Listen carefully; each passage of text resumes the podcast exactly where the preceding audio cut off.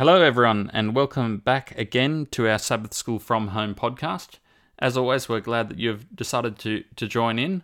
Uh, I'm talking to you from a, a, sunny Launceston, Tasmania, but this morning I was at Pine Valley Hut, which was a very blusterous and snowy uh, Pine Valley Hut, and I had to walk out through two and a bit inches of snow, and, and it was very cold, very, very cold this time at the time of our recording 12 hours ago.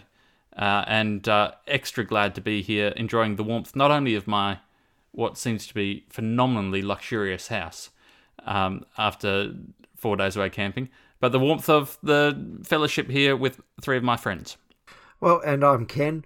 Uh, Cam, I'm just wondering whether blustrious is both blustery and illustrious. Is that the the combination that you were after there? Absolutely. Perhaps blustery and glorious. yeah, okay, all right.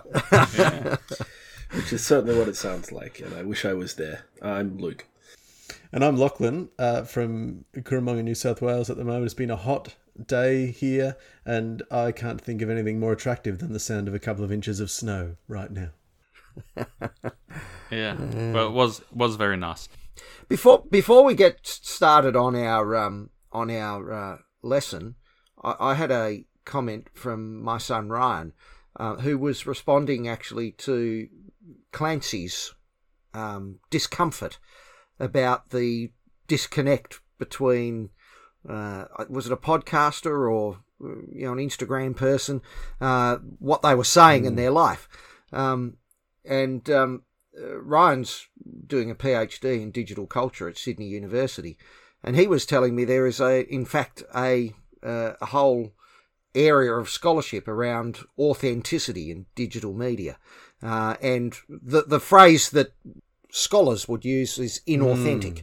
Mm. Um, uh, to and particularly it arises where there is not so much a mismatch uh, between you know the message and the history and actions of a person, but an unacknowledged mismatch. Mm, mm. Uh, so the, the lack of acknowledgement of the fact that you're speaking from a particular standpoint and addressing uh, an issue is is what creates that sense of inauthenticity. I, I thought it perhaps was just plain hypocrisy, but there you are. Maybe that's me thinking a little too simplistically. Right, that's an interesting comment. Are we are we at all susceptible, Ken, to to analogous modes of of inauthenticity in the church? Um, I'm trying to think what I mean. Uh, I mean, there's a there's a there's an Adrian Plass book, "Looking Good, Being Bad," which is which is a manual, which is a manual written tongue in cheek, but it's a manual on how to succeed as a churchman or a churchwoman without any real conviction or you know commitment to the Christian faith, and um, it's full of helpful tips like uh, you never quit a job, you always step. You either step down from the job or you step up to a different job, or you step aside from the job. um, Christ- Christians are always stepping. If you want to succeed as a churchman, you have to step a lot. Um, what are some of the other? Uh, anyway, he's got he's, he's got a, a, list. But one of the one of the things that comes out from the book is that it's really difficult to identify a particular behaviour as being authentic or not. Mm. Uh, look, one of the things that uh, it's something you raise that question, and immediately it comes to mind uh, some of our evangelistic tools. And I use the word tools a little uh, disparagingly, I think, um, because uh, we, we seem to have agendas when we do things. We, we have a health mm-hmm. van at a show, um, and the ostensible objective of the health van is to give people some feedback on their uh, on their health. But there's always a um, uh, a, a, a, hidden agenda uh, that what we really want to do is give them the brochure about the next Daniel and Revelation mm. seminar mm. that's coming up, um, or or we talk about and and it's a phrase that annoys me no end. We talk about friendship evangelism. Well, how, how about just friendship? um, yeah. Uh, so it, it, look, I think that, that, there are some of those things, and Uh, and why does it have to be evangelism at all? Indeed, I wonder, and uh, maybe I'm missing the message here a little. I, I think if one went and looked at the life of Jesus, what he was doing was bringing and introducing the kingdom here and now. He wasn't trying to persuade people to believe in a particular mm. way. He was trying to introduce them to living in the kingdom of God. Now, of course, that might involve some belief, but it, but it seemed to me that what he was doing was living his life.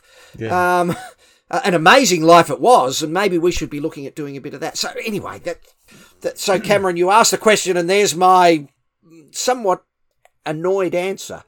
One of the things that we never acknowledge very clearly in our evangelistic efforts, Ken, is the fact that we get significant dopamine kick. We we feel good if people join the church, not just because they're saved, but because it affirms that what we believe is yeah. okay. Mm, mm. And and like we say, oh yeah, that's good. Another one's joined our church. That's we must be in the right. That's good. Oh, what a relief. We've got something we can report back. Mm. When people ask about how evangelism's gone, we can we can say that we're, you know, I'm, I'm reminded of um, of the Royal Society for putting things on top of other things, where where they have a meeting, the annual meeting, and um, at which the various chapters of the organisation report how many things they've put on top of other things, and that the largeness of the number is seen to is seen to affirm the existence yeah. of this group. it must be it must be an important group because our our chapter from the Midlands has put no fewer than than 623 things on top of other things. Um, so, but there's a bit of that oh, in evangelism too, where just having a, a big number to say makes us feel mm. good. Mm. It scratches mm. it scratches an itch, whether whether they're saved or not. It scratches an itch.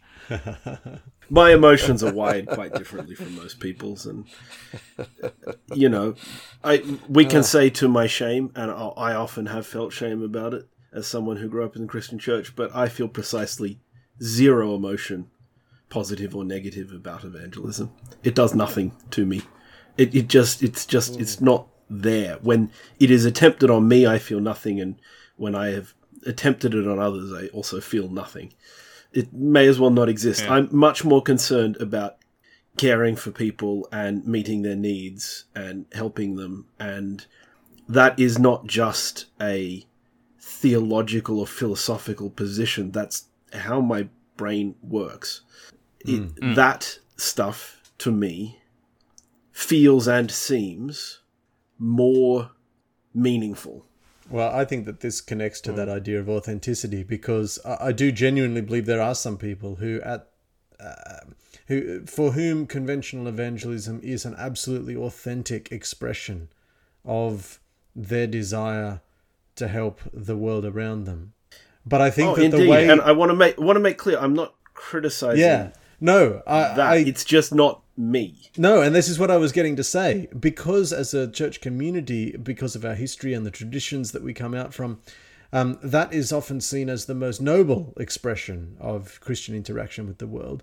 I I get the feeling that there's a lot of people for whom it is not particularly authentic, who are who are pressured or feel self um, motivated or for whatever reason to to pretend that that is their their uh, their goal and interest, and therein lies a certain level of inauthenticity, which I can't help but feel hinders the efforts of people trying to do those kinds of evangelist activities. I feel I, I belong to that group like who who um you know it's it's a bit like uh um a bit like Adrian Plass again um being sort of pressured into doing street evangelism um and he's he's absolutely terrified and the street evangelism goes appallingly. Uh, no one stops to talk to them. It doesn't help that the person assigned to him is Leonard Thynn and Leonard Thynn help, tries to help him and is wearing a suit that's 100 years old that belonged to his grandfather who used to do street evangelism and is carrying a huge leather bound Bible.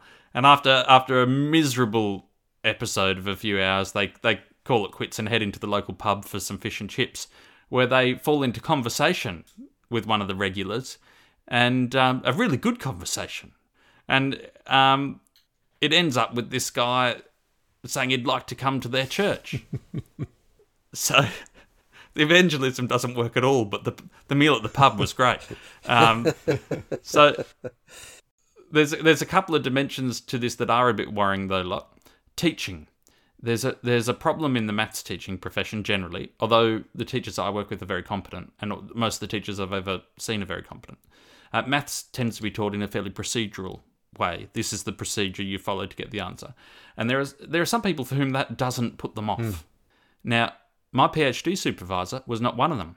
He was right into art and drama at school, hated maths, just following these procedures for no apparent purpose at all. And where's where's the creative interest in it all and whatever? You know, he's now a professor at um, uh, UTS, I think, A professor Um, in mathematics. and in maths, in mathematics, because he's discovered what maths is actually like. Now, um, the the maths teachers who teach a very procedural way are not being inauthentic. They are they are, I think, in many ways, teaching this in a way that they found beneficial because people who don't enjoy maths don't tend to become maths teachers. And so the system becomes self reinforcing because, the, of course, the teachers are going to teach that way uh, because it worked. It genuinely worked for them. There's no, there's no pretense or inauthenticity about it. But you end up then with a perpetuating culture. yeah.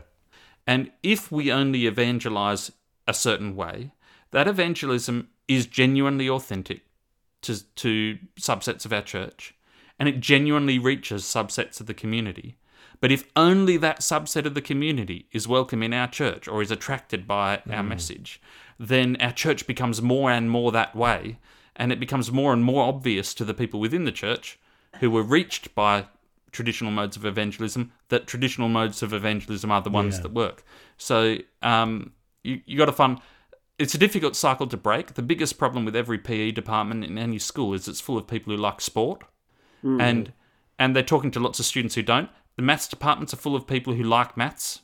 Science departments are full of the people who like science, and you don't ever hear the dissident voice. There's there's no one present who is saying, "Hang on, I went through school, and for me and my friends, this style or this message or this approach or this philosophy Yeah. didn't." And I work." hated maths so much that I decided to become a maths teacher. I mean, that's the that's Yeah, the point just- that you're making. That doesn't happen. There's Yeah. a there's a selection bias, a confirmation bias. The system is populated Yeah. by people for whom it worked. And you can you can see how this would play out if you imagine teachers from departments swapping departments. so if if a, if a PE uh, teacher decided to run the maths exam, it would it would run more like the swimming carnival. The students would be nearly naked. They'd be doing it under time constraints. There'd be huge amounts of cheering. There'd be there'd be people pressured to take the exam because there's an empty seat. But I've but I've never studied calculus. It doesn't matter. Participation's the thing. And they'd be pushed in. Everyone would cheer. And then at the end of the exam, at the end of the exam, um, everyone's score would be printed up on Hmm. a board at the front for everyone to see. And, and points would be awarded to houses. and the top but of three would- would get It's not like medals. maths. Uh, no, no, but that, that'd also that'd also be the one you know for the for the lap where you've got to swim across the pool. So that's for the people with just you know just ordinary Yeah. numbers, multiplication, addition, subtraction. Yeah, yeah, yeah, yeah. No, no algebra or letters put into it. We've ju- we just got the yeah, and and but of course you can you can construe something equally ridiculous if you imagine putting a maths teacher in the Hmm. art classroom. Um, you can imagine one saying, "Look, what have you, what have you done for your final submission? This is nothing like what we did in, in class. You know, in class we painted a picture. We painted the same picture eight times. I taught you how to paint that picture, and then you've you've gone and done something different. Uh, my, So- on that on that topic, my um, my daughter uh, bought uh, Wendy and I uh, a birthday present. Our birthdays are twelve days apart, uh, so she bought us a sip and paint um, uh, birthday present. So you go along to a um, uh, to a it's an old church hall actually, and it's set up with a whole lot of easels and. Um, uh, and and the, the art teacher gets up the front and says, "Okay, well, you know, put your line across here, and now paint this bit, and um, Yeah. and now you can do the mountains like this, or you could do it this way, or you could do it that way." And Um, I did a particularly dark and brooding sky on mine, but uh, it was it was a lot of fun. So, uh, but there were, and and it makes the variety of it. uh, But th- there were uh, lots of things very much the same. Uh, so it was a bit like a maths class. Uh, when you then work at a school and you realize how much diversity there are of different interests and how much, in point of fact, departments would benefit. Every maths department should have one mm. teacher in it who hated maths at school, and mm. every every PE department needs a teacher in there who was s- terrified of the swimming mm. carnival. What you're Um, talking about there, Cam, is called cross pollination, where you get different disciplines interacting with each other to learn from their differences and hmm. from from unique perspectives. We also have those differences present within the church.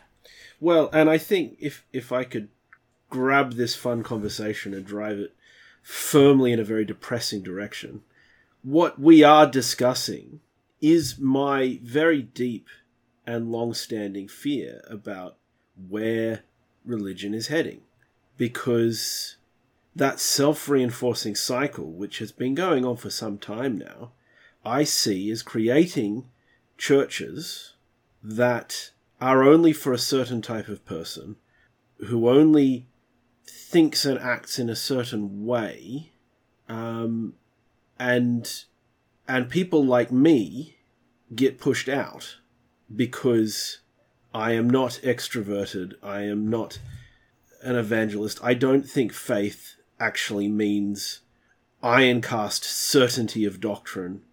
Um, I don't reject science in any way. Uh, I don't reject wider society or the interactions with it.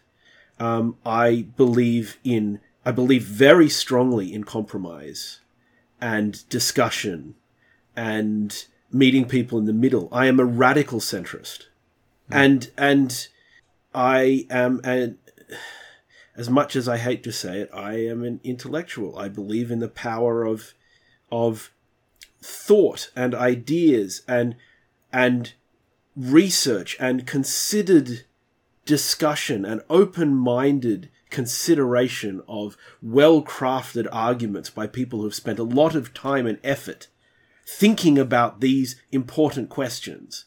That is more important to me in religion than just about anything else. And I see a church being created that has no time or space or interest in that at all. Hmm. And I wonder where that puts me and the other small group of people like me. Yeah, I mean your your comment has many many dimensions, Luke, but one really stands out because probably many people feel this the the just the simple fact of being introverted, a, a slightly tricky thing to define in solid terms, but people tend to tend to know that feeling, right? And when was the last time you heard a person leading the songs at church stand up and say, I'm choosing to stand for this one, but for all of you who would rather sit quietly and listen, please sit quietly and listen. What, what I'm It- it- it saying- it- you're right. It is small cultural things like that that that add up and re and self reinforce. You never. You don't get a lot of introverts going Yeah. into the worship team Well, in uh, church. I mean, a classic example is this, and and this highlights how difficult it is to get exactly right. And I think your analogy came to school with with PE teachers and and math teachers and so on is a good one because it's not it's not as if the PE teachers are wrong and the math teachers are right. Uh, Right and wrong isn't really what's coming in here. It's difference and and diversity. But you know, I know a lot of people feel churches to be cold and unwelcoming. So uh, a local church in my area uh, decided that they could fix this by getting some of the teens involved, waving sort of wobbleboard signs as people are driving in towards the church, which is great. Welcome to church, you know, smiling face, and and you can imagine the sort of person who winds down their window and high fives out the, you know, I feel pumped, you know, I'm, I've arrived at church. But then you might also stop to consider the people who choose not to come to church anymore because they can't stand being confronted face to face like that in such an aggressive way by a person standing on the by complete strangers pretending to love them and be happy about them, but they've never never taken a moment to stop and talk. And you know, like what I'm trying to what I'm trying to highlight here is so well intentioned, Yeah. so good for a lot of people, and yet and yet not not helpful for others. and and that I, I guess that was what Yeah. I grabbed, um, Luke, when you when you just just that keyword introvert. It's I don't think I am one most of the time, uh, but I know people who are. Yeah, I, I'm definitely a bit more introverted. There's a couple of thoughts to share. Uh, one is that introverts have a superpower, and that is I think that introverts understand extroverts in a way that extroverts do we, not we understand weren't given a choice. We live much like left-handed people in a right-handed world, and I'm not bitter about this because I'm also left-handed.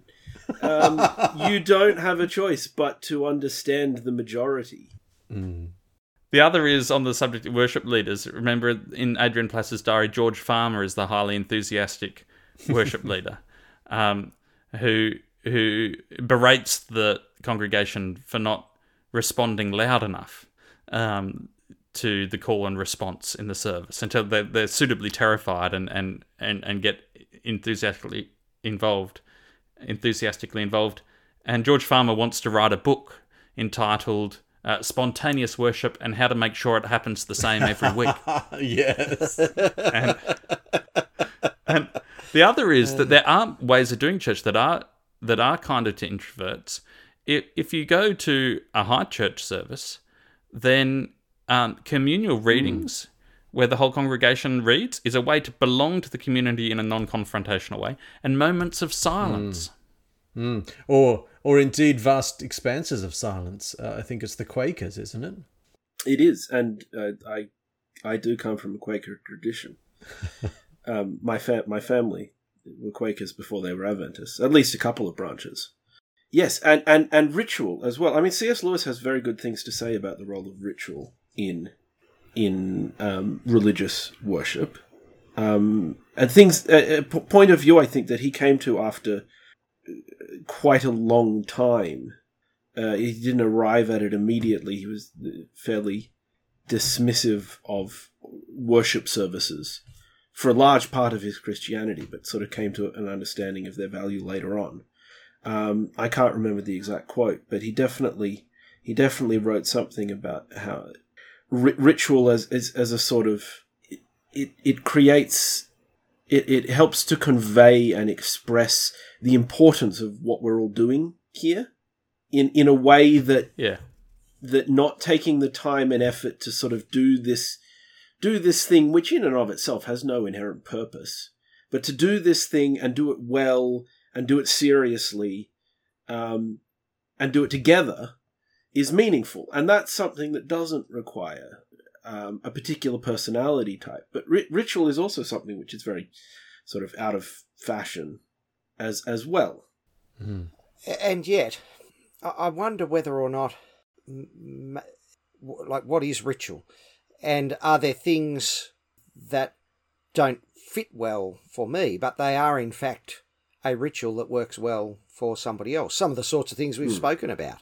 Um, Yeah. uh, so, it,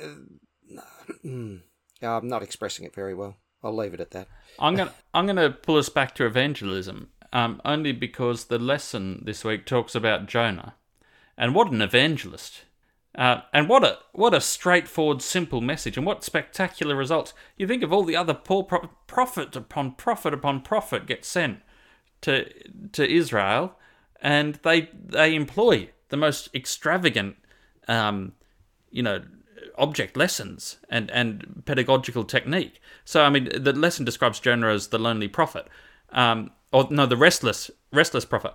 I don't agree. I think I think Ezekiel being told to lie on his side and cook food with his own poo as fire fuel would have to rank as a fairly lonely existence. I can't imagine you'd get too much people sharing in your experience as you Yeah. as you did that. And to to such little effect though. And Jonah just walks in and says, "God's going to blow this place up," and there's a complete there's a complete uh, turnaround. But it, the reason why it's relevant to our discussion is we were talking about the church only accepting certain types of people, and the the point of the story of Jonah, as I see it, is that Jonah is upset that God's favor would be extended to the Assyrians because they're not part of Israel. And he was worried from the outset that God might treat them kindly. So, so what I mean is, we're quite happy for anyone to become Adventists. Um, in fact, that we're happier the closer they are to Adventism when they make the change. So, if they like change from Roman Catholic to Adventist, we're pretty happy. If they change from like Baptist to Adventist, then we're super happy. If we convert, if we convert an atheist, well, that's that's sort of what we're meant to do. Um, uh, although we don't seem to do it very much, we do poach a, a little bit from other denominations. But um, I'm getting off topic. Uh, this had a point. Um, yeah, but so we're happy for them to be, become Adventists. Are we happy with the idea that God might like them and be proud of them and be wanting to help them as Baptists? You you, re- you remind me of a quote which uh, on a recent podcast episode I was very quiet for a period because I was frantically looking for this. It's definitely something C.S. Lewis wrote, and I do not remember where it is, and I could not find it. Um, but he talks exactly about the concept of selflessness, and he makes the analogy. Cam, you well, any of you, in fact, you might be able to find w- where this is or know of it, right? Um, he makes the analogy. He says that you know, true, true selflessness. I don't know even know if it's the word selflessness. It might be loving others as you love yourself or something like that. But anyway, he said it. What what it's like is seeing someone else achieve something and being just as happy about their success as you would be if it was yourself who had achieved it. Yeah. So there's a, um yes, and he talks about ambition and how ambition is not is not sinful in and of itself, um, and how there are natural and unnatural rewards for something. So, um, the natural reward for being a good general is winning the war. The unnatural or the or the battle. Um, the the unnatural reward is to get lots of medals and be paraded through your hometown, and that's all that recognition you get is not natural to the actual task itself. And you know, the natural reward for being a good musician is creating good music. The music itself is rewarding inherently. You know, the any status you get out of that is is inadvertent. Um, and he the the statement you said, Luke, comes from an essay where he where he talks about this. Um, and I think I think it says did Lewis says Lewis say um, humility is not thinking less of yourself. It is thinking it is thinking of yourself less. yeah. No, no. In, in fact, yes, it was that. But he also said, um, or was it Lewis or was it Dallas Willard? Um, in any event, humility um, is thinking realistically of yourself. Um, so th- there is there is no humility in saying when somebody says to you, "Thank you very much, you did a good job," and you did in fact do a good job, to simply say, "Oh no, no, no, no, no, no, no," no. you know, Th- th- there's there's that, that, that that's not humility. Um, uh, that false- that's false, false self-deprecation. Yeah. false modesty. Um, Um, C.S. Lewis said at one point, and I couldn't put my finger on it, but it's in one of his essays. He said, "If you meet someone who's truly humble, you will not be struck by their humility. You'll probably just think that they're a, they're a really nice person who showed genuine interest in you." yes. Thank you Yeah. for joining us on this week's episode of People Vaguely Remember What C.S. Lewis wrote. Join us next week as we. Um, but uh, anyway, applying his insight to your question, Cam, yes, we should be very happy if the Baptist Church is doing wonderful things for the Lord.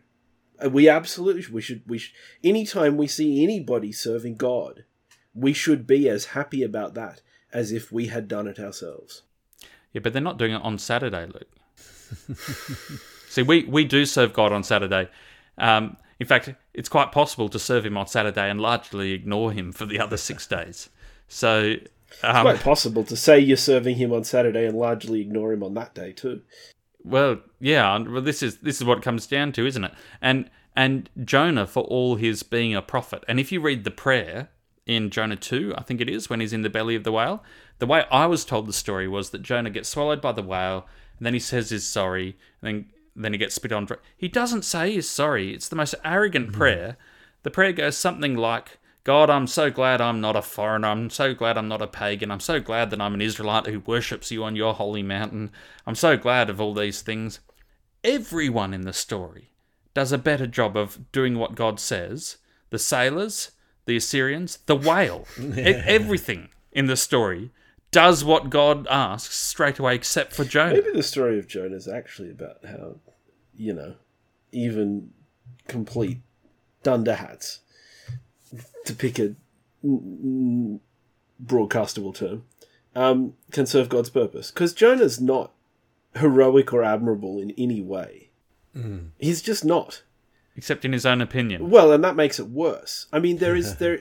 It is a very unflattering portrayal of him. That story. He does not do or say a single good thing, excepting when he acts to save the ship. Yeah, That's, the right. one time. Well, he does go. He does go to Nineveh, and he does say what. yeah, but he is whinges about it So- before and after, especially And he after. sits outside waiting for the city to burn. He, he's hugely successful in his mission, and then he complains that he didn't get to watch all the Ninevites die in holy fire. Yeah. Oh dear. Um, uh, there was a thought that this might be a uh, a shorter episode that. Um, we I might- look, Ken. I, I'll, I'll be, I'll be honest with you. So- I didn't take that seriously for a second. Lachlan said that, and I just went, "Yeah, whatever." if it is going to be a shorter episode, it's about time we should start. So, um, so Locke, you, uh, we, we were issued, we were issued with a challenge. Yeah. Well, well, the interesting thing about the challenge is there's obviously a time lag between when we record these and when we publish them, and that's because we need some time to get the editing done. So, those of you who've listened to our last episode will have heard our attempt at coming up with a couple of modern day proverbs. We kept being thwarted in this activity by the fact that we kept discovering proverbs in the book of Proverbs that were pretty relevant to the modern day, to be honest. Um, but How dare wisdom be timeless? we missed a really important point. And Carly from Sydney wrote to us before that episode was published with a challenge. And, and her challenge was um, given there isn't a proverb on the Sabbath directly, which is a, an observation we made two, two episodes in a row, basically. If you were to write one using the literary style of Proverbs, what would you write? So the thing about this challenge is that it actually has to hit twofold because although we did have a go at writing a, a modern proverb in the style of Proverbs, um, we also didn't, of all the topics we thought of writing a proverb about, we didn't think of writing one about Sabbath. And that's a little bit remarkable given that rest and Sabbath has been such a central theme. So I think that Carly's challenge is quite a relevant one. One of the interesting things about the Proverbs, which we commented on last week, anyone who's not listened to that episode should should go and listen to it. But the the Proverbs have to be fairly concise, and um, even the Ten Commandments, the, you know, thou shalt not steal. That you could tweet that out, couldn't you, in 160 characters? But you can't tweet out the you can't tweet out the actual Sabbath commandment. It, it it's the longest one, isn't it? In Yes, terms it of is. a single commandment, by by a, a, a, a long measure. So uh, the challenge is then to sort of break it down to its essence. There's an element of remembrance, so remembering Egypt or remembering creation. So there's sort of a, a looking. It's something about the Sabbath. I mean, this is my two cents. Uh, something about remembering the formative stories we have and letting that reflect our current practice or inform our current practice. What I wonder if we might ponder for a second before we start it is because I don't think we've discussed this. Why isn't there a proverb about the Sabbath? Mm. Do you have any? Well, Is actually, it this just taken for granted that it's, you know, we all know thi- about it? This is a pretty profound point because it's not the only time that Sabbath seems to be uh, minimized in a sense. I'm I'm intrigued, and we've talked about this on previous episodes, but I, I have always been intrigued by the the Jerusalem Council in Acts when when asking explicitly asking the question, what's the sort of core essential when it comes to the rule set that we want people to abide by to be part of this community, there is zero mention of the Ten Commandments at all. It doesn't even come into it. A good Protestant Christian, if you said, okay, uh, what what do we want to promote as the most important things right? We're going to put aside 28 fundamentals and the apostles' creeds and all of this sort of stuff. What, what's We could get Julie Andrews. We could get Julie Andrews just singing favorite things? Yeah. Well, I think that a Protestant Adventist, a Protestant Christian, and an Adventist um, could could legitimately point to the Ten Commandments as, as saying, "Look here, these things in essence are a pretty good encapsulation, but they don't feature in the Jerusalem Council in the Book of Acts, and it's not just the Sabbath; they don't feature super prominently in Proverbs." Um, okay, so there's a lot about anger and angry words and hurting people with lies and with words. So there's a lot about lying in Proverbs. There's a lot about angry words and honesty, but there's not a whole lot about refraining from murder. Well, not in a specific sense, but there is in a general sense. There's a lot about violence, for True. example, um, and and there's a there's a lot about um, following the word of God, doing the will of God, etc., etc., and so forth. In a general sense, And, and let's face it, if you deal with anger, you've probably come pretty close to dealing with murder fair, as well. Fair. Well, in Christ's in Christ's assessment, you have in the Sermon on the Mount. Sure. Um, he, he quotes this. But the, the thought came to me. We've commented before in the past about how the um, Old Testament describes large scale morality. When we in our discussion on covenants, God's covenants with a people, hmm.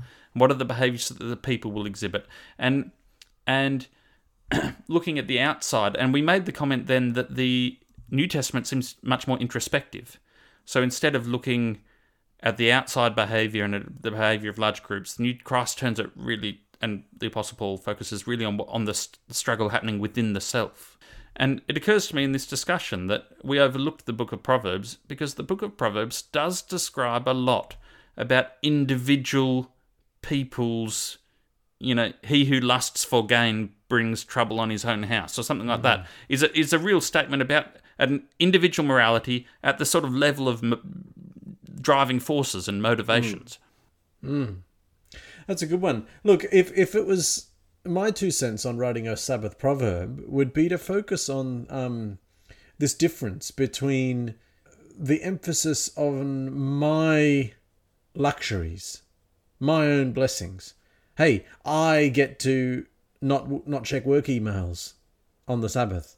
Aren't I special and lucky? I get to have a nap, or I get to go for a bike ride and not feel guilty that I didn't mark a whole bunch of exams. So I I hear this, and actually I think it's not particularly wrong, except that, except in its in its imbalance. I hear this a lot when Adventists talk about Sabbath. I'm so grateful for this blessing. I'm so glad that I get to have a rest. I'm so glad for the Sabbath because I don't have to feel guilty for all of these things. But we have discussed We hope that you all get a Sabbath blessing. yeah, yeah, yeah. We have discussed at length over the last couple of weeks and in previous episodes how much the Sabbath commandment calls us to focus on passing that blessing on. So if I were to write a proverb about Sabbath, it would be something along those lines.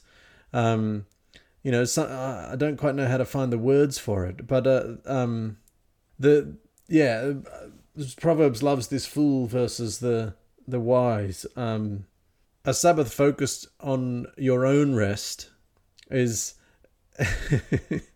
is like a a plane with only one wing. I don't know.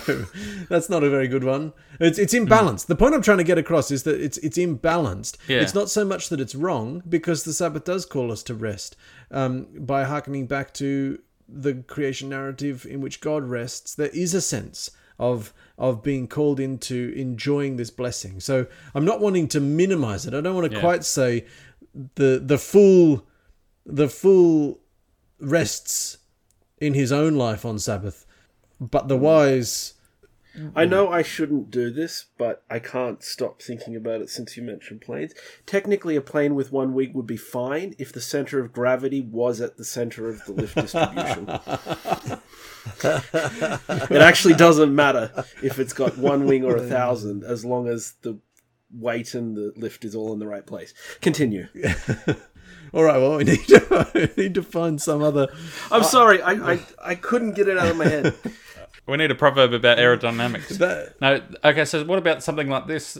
Something like this, like if you said, um, the fool um, or a foolish Adventist tries to worship God while neglecting the needs of those around. Um, but Yeah. but the person who seeks to share a blessing receives the Sabbath blessing. Is the one who receives the Sabbath Or blessing. does the Lord's will. A phrase that was coming to my mind was brings rest to others. Ooh, I like that. Yeah, yeah, yeah. I like Th- that. Those who bring rest to others bring rest to themselves. Mm. something like uh, bringing rest to others. Something to express that bringing rest to others is the appropriate way to remember what God has done for us. I like the idea of bringing remembering in there. Mm. Mm. I'm just flicking through the Proverbs uh, to see if I can catch any inspiration for the literary form. The person who remembers what God's done for them seeks to bring rest to others. I think that's that's strong on its own, but but is does it need to have a counterpoint Yeah. to balance it out to Yeah, match the? Yeah. the- um, I mean, there, so there's a number of different forms in Proverbs, aren't there? And there's some sections uh, we've we've identified these. There's some sections that are a little bit more uh, a little bit more lengthy than just a sort of couplet pair of lines. Yeah. So you know, Proverbs. There's a there's extended sections that talk about this sort of personification of wisdom, um, often often as a female form. Um, we we could go down that sort of route, but it's going to be a little bit harder for us to draft, um, especially given our stated goal of keeping this episode ni- nice and brief. so, We could borrow one of the starts of Proverbs. So, um, so let's let's borrow one of the starts, but change the ends. What's the one about the person who neglects the needy, despises their maker, or something? Uh, we looked at it in a previous episode, and then um, oh, that's a that's a good idea. it turned up a couple of times, and then and then changed the second part of it to be about Sabbath. So, who, whoever oppresses a poor man insults his maker, but the person who brings rest to the needy finds the true meaning of Sabbath, or something. You could you could you could just tweak Yeah. the end because that's that that's the sentiment. So um, the two proverbs I'm looking at are Proverbs 14:31 and Proverbs 17:5. Uh, one of them begins, "Whoever oppresses a poor man insults his maker," and the other one says, "Whoever mocks the poor insults his maker." Whoever exercises privilege over a poor man insults his maker. Yeah, I like that. It's doing a couple of things. The the I like the insults his maker bit because what that's doing is tying it back, just like the Sabbath commandment does, to the idea of being created in God's image. Um, so and what what constitutes true worship and true respect? yeah, I liked that. So what was that? Whoever um, exercises privilege. Over over the vulnerable Yeah, insults their maker. And then we need the but is about the Sabbath. But a Sabbath keeper brings rest to those around them. I like I like the I like the connection between the maker And the Sabbath. and the Sabbath, because that does give that sort of creation um, component to the Sabbath. I, I was I was just going back to Isaiah fifty eight, um, and and you know they're talking about fasting there, uh, and and on the day of fasting you do as you please and exploit all your workers. Um, and in your fasting ends in quarrelling and strife. But the fasting that I've chosen is to loose the chains of injustice, untie the cords of the yoke, set the oppressed free, uh, share your food with the hungry, and provide the wanderer with shelter. Uh, um, so uh, it just struck me that maybe there's not a proverb about it because it's pretty clear in some of the other passages of scripture about exactly what's required. no, it, I I think you're right. It's it's pretty unambiguous. But I I like this, and I was just trying to I was trying to add the word remember, Cam, into that second line of of the of the thing that you were drafting.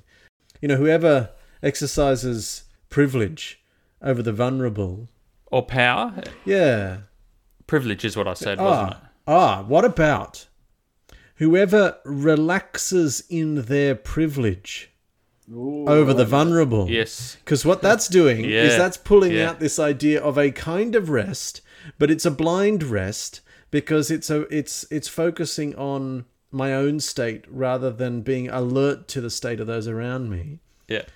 So whoever relaxes in their privilege over the vulnerable insults their maker.